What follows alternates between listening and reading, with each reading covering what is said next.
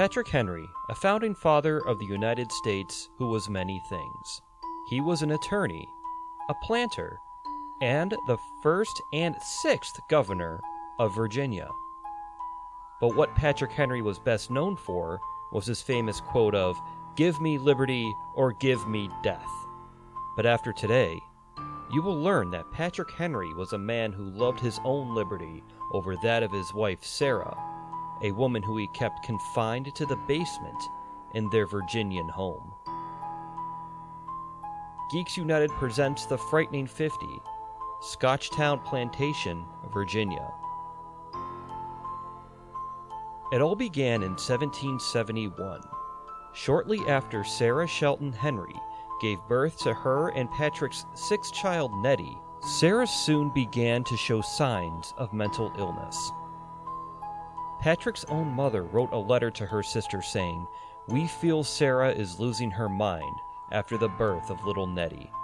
Today, most experts suspect that she was suffering from postpartum depression, but back then, it was akin to demon possession.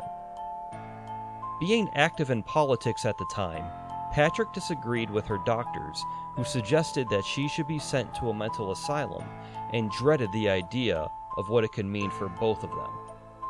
So, with his money and resources, Patrick Henry had his wife Sarah confined in the cellar of Scotchtown Plantation.